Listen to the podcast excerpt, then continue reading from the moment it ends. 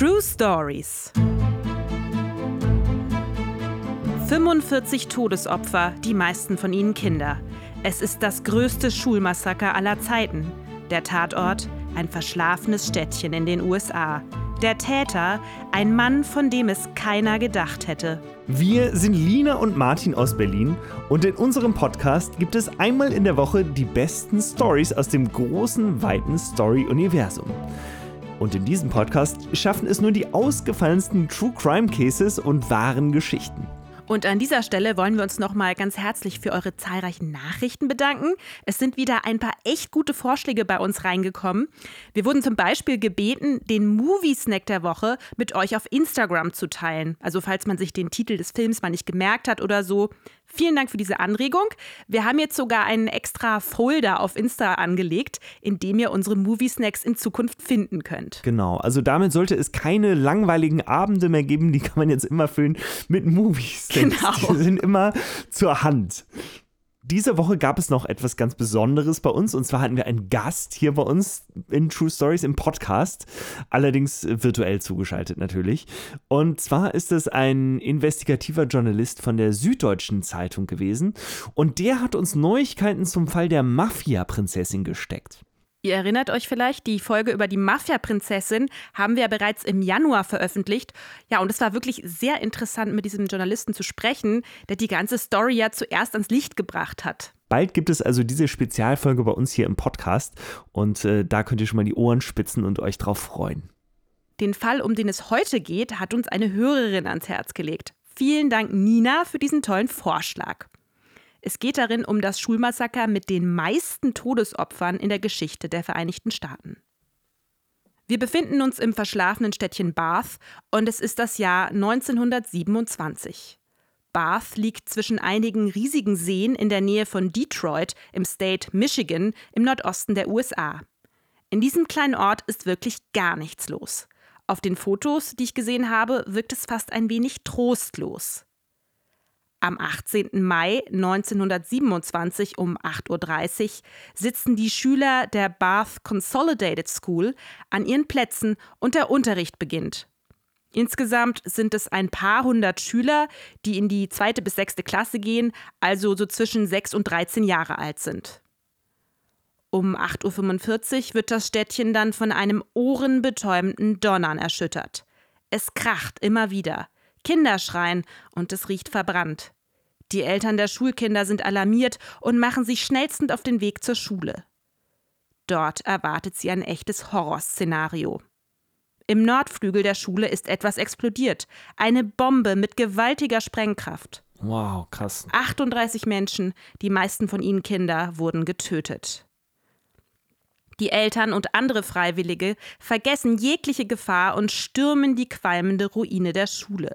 Um Gottes Willen, das ist ja ein furchtbares Szenario, oder? Verzweifelte Mütter durchwühlen Schutthaufen vom eingestürzten Dach. Darunter hoffen sie, ihre Kinder zu finden und sie retten zu können. Unter einem der Schuttberge liegen sechs Kinder, doch keines von ihnen hat überlebt.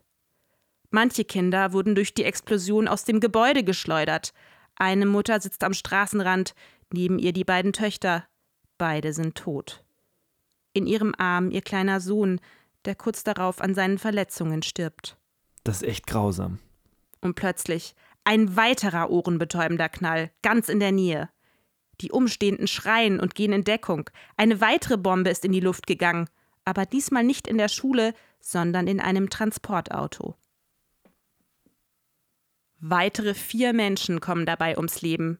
Der Schuldirektor, ein alter Bauer, der sich zufällig in der Nähe aufgehalten hat, und ein achtjähriger Schüler. Der Schüler war um ein Haar der Explosion in der Schule entkommen und jetzt hat ihn die Autobombe erwischt. Ums Leben kommt auch der Fahrer des Transporters. Aber zu diesem Mann erzähle ich gleich noch mehr.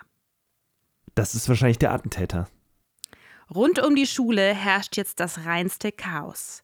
Weitere Autos haben nach der Explosion des Transporters angefangen zu brennen und dabei wird ein weiterer Mann getötet. Eltern schleppen panisch ihre toten oder schwer verletzten Kinder aus dem zerstörten Schulgebäude. Die Toten werden in das Rathaus gebracht, die Lebenden ins Krankenhaus.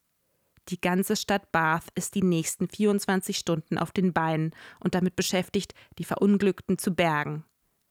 Irgendwann kommt ihnen dann auch die Feuerwehr zur Hilfe und packt mit an. Während der Bergungsaktion findet jemand dann nochmal 230 Kilogramm Dynamit im Südflügel der oh. Schule.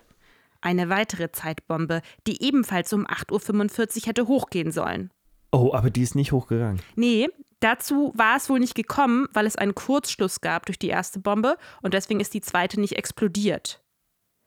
Jetzt müssen alle die Schule verlassen und die Feuerwehrmänner durchsuchen das Gebäude. Befindet sich hier vielleicht noch eine Bombe? Eine Bombe, die noch nicht explodiert ist? Erst als die Feuerwehrmänner das gesamte Gebäude durchkämmt haben, können die Bergungsarbeiten weitergehen. Bald spricht sich herum, dass es noch eine dritte Explosion gegeben hat. Um 8.45 Uhr, zeitgleich mit der Schule, ist auch die Farm von Andrew Philip Kehoe in die Luft gegangen. Kehoe hatte sich zu dieser Zeit jedoch nicht in der Farm aufgehalten. Er war mit seinem Kleintransporter zur Schule gefahren und hatte ihn dort explodieren lassen, wobei er selber ums Leben kam. Vermutlich ein Selbstmord, wie du schon erahnt hast. Wie sich bald herausstellt, hat Kehoe auch die Bomben in der Schule und in seiner Farm explodieren lassen. Aber wer ist dieser 55-jährige Mann und was hat ihn dazu getrieben, so viele unschuldige Menschen mit sich in den Tod zu reißen?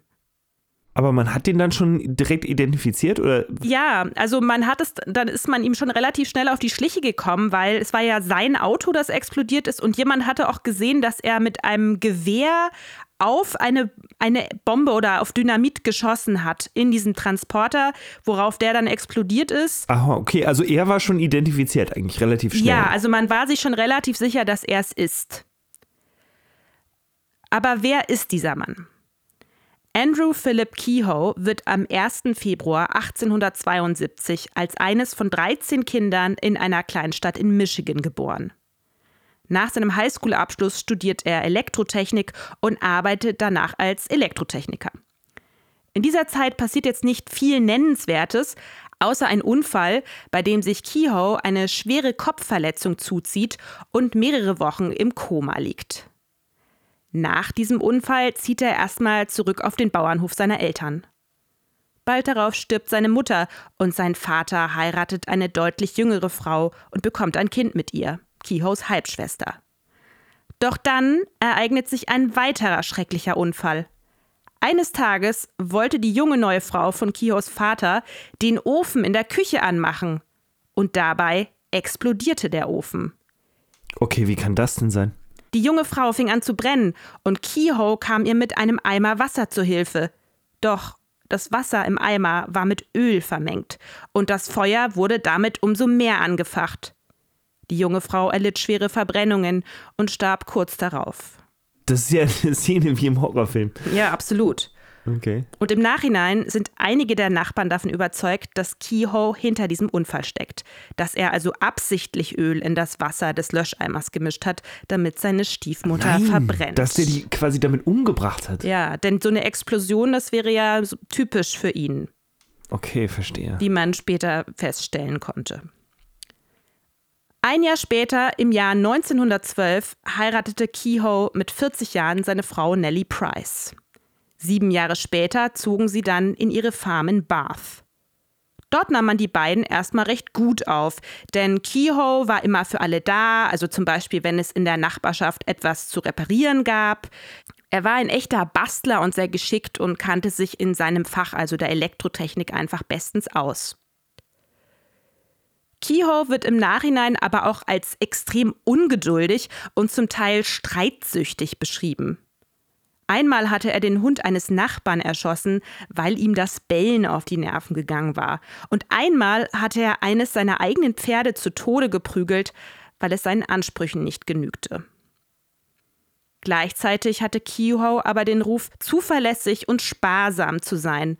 Und daher wurde er 1924 als Kassenwart in das Schulkomitee der Gesamtschule von Bath gewählt. Während dieser Zeit machte er sich besonders für geringere Schulsteuern stark. Seiner Meinung nach kassierte die Schule viel zu viele Steuergelder ab. Man muss dazu wissen, dass Kehoe zu dieser Zeit begann, finanzielle Probleme zu bekommen. Der Onkel seiner Frau Nellie hatte ihm einige Jahre zuvor das Geld für den Kauf seiner Farm geliehen. Und jetzt war dieser Onkel aber unerwartet verstorben und die Witwe forderte nun von Kehoe, dass er ihr das geliehene Geld unverzüglich zurückzahlt. Sie drohte Kehoe sogar mit einer Zwangsversteigerung seiner Farm. Kehoe sollte nun also von einem Tag auf den anderen den Kredit zurückzahlen. Gleichzeitig wurde die Schulsteuer immer weiter erhöht, obwohl er dagegen war, und dann der Supergau. Seine Frau Nelly erkrankte schwer an Tuberkulose. Immer wieder musste sie ins Krankenhaus und diese Behandlungen kosteten Kehoe viel Geld. Geld, das er nicht hatte. In Amerika kann man mit solchen Sachen ja auch sehr schnell in Armut geraten. Ne? Also ja, wenn man heute sich ein noch. Bein bricht oder irgendwie ja, eine Tuberkulose hat, dann wird man sehr schnell sehr arm. Absolut. Um aus dieser finanziellen Misere wieder herauszukommen und seine Schulden begleichen zu können, bewarb sich Kehoe als Kandidat für einen gut bezahlten Posten in der Gemeindekanzlei von Bath. Seine Chancen standen nicht schlecht, denn er war in Bath ein recht angesehener Mann. Doch es kam anders als erwartet. Die Gemeinde lehnte seine Bewerbung für den Posten ab. Kehoe war zutiefst enttäuscht und gleichzeitig unglaublich wütend. Er fühlte sich von allen im Stich gelassen und sehnte sich nach Rache, Rache an dieser kleinen Stadt, die ihm in seinen Augen den Rücken zugekehrt hatte. Nach dieser Niederlage zog sich Kehoe aus der Öffentlichkeit zurück. Er zahlte seinen Kredit nicht mehr ab und auch die Krankenversicherung bekam kein Geld mehr von ihm. Keiner wusste so recht, was er im Schilde führte. Im Nachhinein weiß man aber, dass er in dieser Zeit all seine Energie dafür aufwandte, seine Bombenanschläge zu planen seine mörderische Rache an der Stadt Bath und gleichzeitig seinen eigenen Tod und den seiner Frau Nelly. Aber dazu gleich noch mehr. Also der hat die hat sich selbst und seine Frau mit in den Tod gerissen auch. Ja, genau. Er war ja der Fahrer des Transporters. Und, genau, ähm, stimmt. Und, und wo war sie? Gute Frage. Dazu komme ich gleich noch.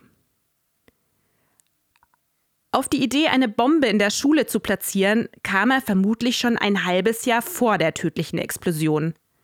Er hatte in dieser Zeit nämlich den Auftrag bekommen, die Elektrik in der Schule zu reparieren, und dabei hatte er wohl auch die Gelegenheit, die Schule genauestens auszukundschaften. In den Monaten vor der Explosion fuhr Kehoe die nahegelegenen Ortschaften ab und kaufte Dynamit, angeblich für die Arbeit auf seiner Farm. Und es war damals nicht unüblich, dass Farmer im Zuge ihrer Landwirtschaft Sprengstoff benutzten. Es wunderte sich also niemand großartig darüber, dass Kehoe Dynamit kaufen wollte. Und er kaufte ja auch immer nur kleinere Mengen in verschiedenen Ortschaften, so dass es niemandem wirklich auffiel. Es kam auch des Öfteren mal vor, dass die Nachbarn Explosionen auf seiner Farm hörten. Sie dachten sich aber nichts dabei und nannten ihn scherzhaft den Dynamitbauern. Auch als von einer Baustelle in Bath eine große Menge Dynamit gestohlen wurde, wäre niemand darauf gekommen, dass Kehoe dahinter stecken könnte. Mitte Mai 1927 hatte Kehoe dann genug Sprengstoff angesammelt, um vier Bomben zu bauen und seinen mörderischen Plan in die Tat umzusetzen. Eines Nachts fuhr er zur Schule, zu der er als Elektrotechniker Zugang hatte, und versteckte die Bomben eine im Keller des Nordflügels und eine im Keller des Südflügels in der Schule. Bald wollte er diese beiden Zeitbomben aktivieren. Ich verstehe immer noch nicht so ganz, warum der jetzt so einen Hass auf die Schule hat. Also du hast ja gesagt, dass er, dass ihm nicht gefällt, dass die Schule so viele Steuergelder verschlingt. Ja. Ist das, das ist das Motiv, ja? Ja, das ist eines der Motive, aber dann wurde er ja auch nicht in diesen Posten gewählt, in den er gerne wollte, im Gemeinderat. Das hat ihm, glaube ich, auch gestunken. Und ähm, ja, er hat sich einfach total ungerecht behandelt gefühlt. Aber das ist natürlich total verrückt eigentlich. Also man kann natürlich nicht Leute umbringen, weil einem solche Sachen geschehen, aber es deutet ja auch vieles darauf hin, dass er vielleicht nicht so ganz normal getickt hat. Wieder zurück auf seiner Farm lud er jede Menge Sprengstoff auf den Rücksitz seines Transporters und jede Menge Metall und Eisenschrott, damit während der Explosion möglichst viele Granatsplitter durch die Gegend fliegen und möglichst viele Personen davon getroffen werden würden. Am 16. Mai 1927 wurde Kehoes Frau Nellie aus dem Krankenhaus nach Hause geschickt, weil Kehoe seit Monaten die Versicherung nicht mehr bezahlt hatte. Er lauerte ihr zu Hause auf und brachte sie kaltblütig um. Sie war das erste Opfer seines blutigen Rachefeldzugs. Also er beendet jetzt die ganze Nummer für sich und für sie und er hat keinen Bock mehr und sie muss weg. Genau, das ist jetzt der Anfang vom Ende. Zwei Tage ließ er seine Frau in der Scheune liegen, bevor er am 18. Mai 1927 um 8.45 Uhr dort die erste Bombe zündete.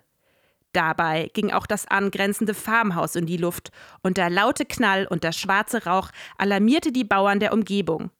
Sie glaubten, dass es einen schrecklichen Unfall gegeben hat und versuchten in das Farmhaus einzusteigen, um nach Überlebenden zu suchen. Sie sahen gerade noch, wie Kehoe die Farm mit seinem Transporter verließ. Im Vorbeifahren rief er ihnen zu, sie sollten schnellstmöglich zur Schule kommen. Dort war bereits die zweite Bombe explodiert.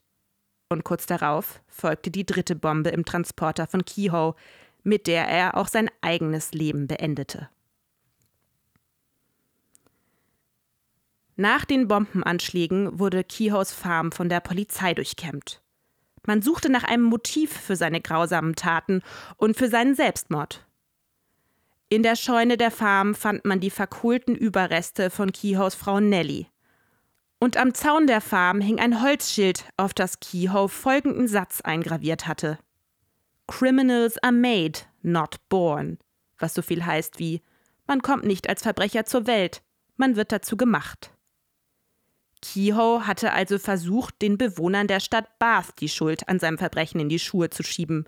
Nach seiner Logik hätte er die Bomben nie gezündet, wenn man ihn nicht so mies behandelt hätte. Ja, und nach seiner Logik hätte er niemals so viele Menschen umgebracht, wenn man besser mit ihm umgegangen wäre. Na, da macht es sich aber sehr einfach, oder? Es ist einfach eine komplett verdrehte Sichtweise auf die Realität, würde ich mal sagen. Ja. Die Reaktionen auf das Massaker in Bath waren immens.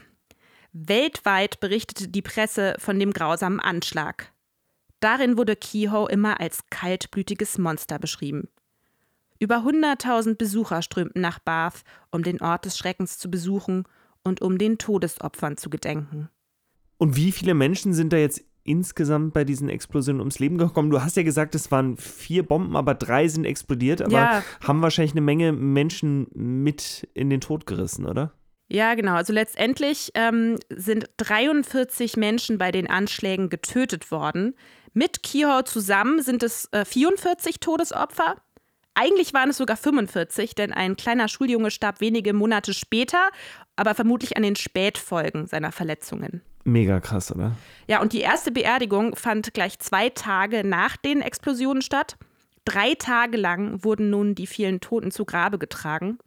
Kehoe selber wurde anonym in einem Massengrab beerdigt und seine Frau Nellie wurde von Kehoe getrennt unter ihrem Mädchennamen begraben. Boah, das ist grausam, oder?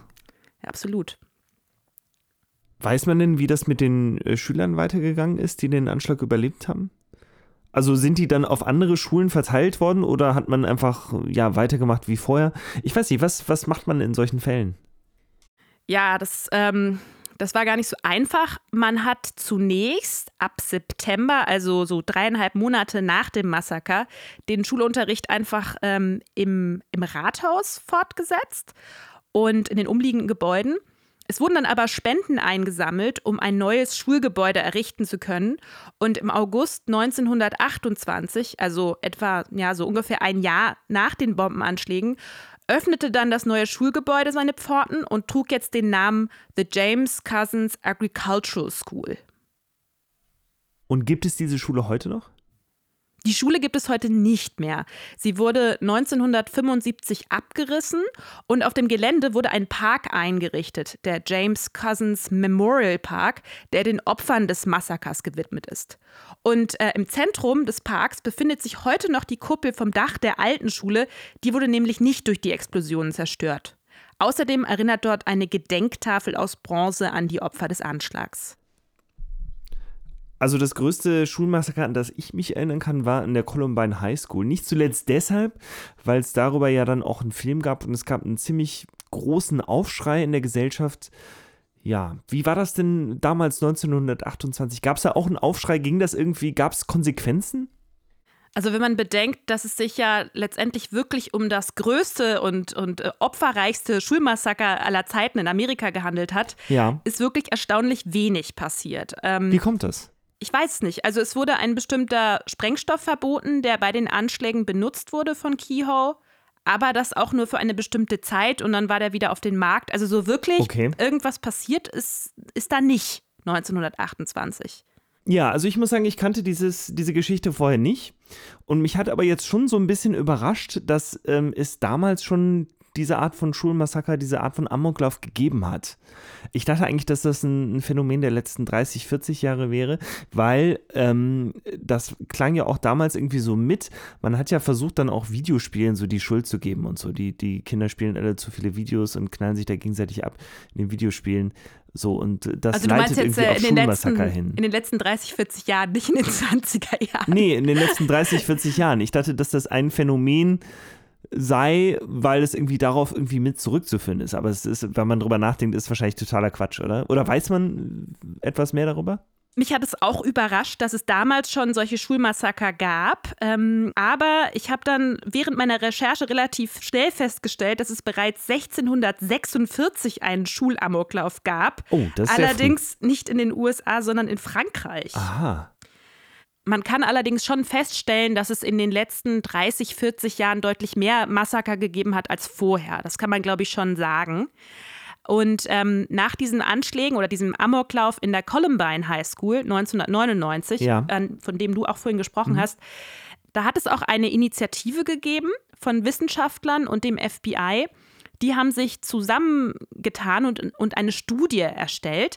Und da haben sie 36 Faktoren gefunden, die ihrer Meinung ursächlich für solche Massaker sind. Aha, okay. Das war so eine Mischung aus ähm, ja, sozialen Faktoren, aber auch äh, familiären, äh, psychologischen, ne? ja. wie ticken diese, diese, diese Täter, aber auch ähm, Probleme im Schulwesen selber oder in den einzelnen Schulen, die dazu führen, dass Aha. eben so ein Amoklauf begünstigt werden Okay, dann kann. ist ja die spannende Frage, standen Videospiele überhaupt auf dieser Liste irgendwo? Ja, auf Platz das 36. Das kann ich mir auf jeden so. Fall gut vorstellen.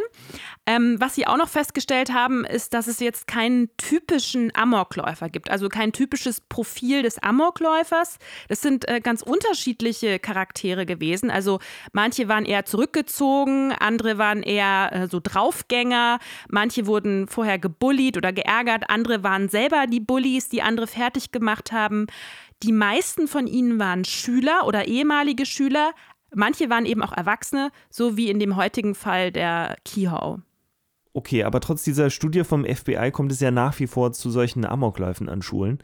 Und da muss man ja schon sagen, hat das jetzt bisher noch nicht so viel gebracht, ja. Und die Frage ist ja auch so ein bisschen, also es wird ja immer wieder versucht, etwas dagegen zu tun und oft sind es ja sogar Präsidenten, meistens ähm, demokratische Präsidentschaftskandidaten, die damit ins Rennen gehen, die halt sagen, okay, wir müssen was tun, wir versuchen irgendwie der Waffenlobby einen Riegel vorzuschieben und versuchen den Amerikanern ihre Waffen wegzunehmen. Wobei ich auch so ein bisschen das Gefühl habe, es ist so ein bisschen wie mit dem Tempolimit in, in Deutschland, ja. Also ich möchte das jetzt nicht über einen Kampf scheren. Okay. Aber ich glaube, dass es irgendwie so in den Menschen drin ist in Amerika, dass das ihr Freiheitsrecht ist, so wie die Deutschen glauben, dass ihr Freiheitsrecht ist, schnell zu fahren, mhm. glauben die Amerikaner, dass das ihr Freiheitsrecht ist, irgendwie Waffen zu besitzen. Und solange das so ist, ist, glaube ich, auch ein großer Faktor bei dieser Geschichte, dass einfach Kinder Eltern zu Hause haben, die einen Waffenschrank haben, wo sie sich im Zweifelsfall auch bedienen können. Ist Na wahrscheinlich, gut, so einfach ist es natürlich ja, nicht. Aber, aber es ist äh, auf jeden Fall ein wichtiger Grund, denke ich. Da kommen wahrscheinlich noch andere Gründe hinzu. Auch du erwähntest ja schon die Videospiele, die könnten auch eine Rolle spielen, diese Ballerspiele. Aber ja, es sind einfach eine Mischung an Faktoren. Es ist nochmal, würde ich mal sagen, ein riesiges Thema für sich. Aber ich denke, das mit den, mit den Waffen spielt auf jeden Fall eine riesige Rolle dabei. Ja, ich meine, es schafft natürlich auch, ähm, wenn man aufwächst, ein Environment oder eine Umgebung, in der man denkt, dass es normal ist, dass Waffen halt auch da sind. Waffen sind irgendwie Teil des, des, des täglichen, ja, nicht des täglichen Umgangs, aber die sind einfach da. So, man weiß, da gibt es den Waffenschrank, da sind halt die Waffen drin und so. Und es ist irgendwie auf einem Radar von einem Menschen, der heranwächst, dass es da Waffen gibt. Das heißt jetzt natürlich nicht, dass man sich jetzt an diesem Waffenschrank irgendwie bedienen muss oder so, aber es ist auf jeden Fall, ja, eine Hemmschwelle weniger. Das ist einfach schon da. Es schwingt irgendwie immer so ein bisschen mit im Alltag. Man sieht jedenfalls, es ist ein riesiges Thema und auch ja. ein sehr aktuelles Thema. Und ich bin mir sicher, dass wir in diesem Podcast mit der einen oder anderen Geschichte da nochmal drauf zurückkommen werden.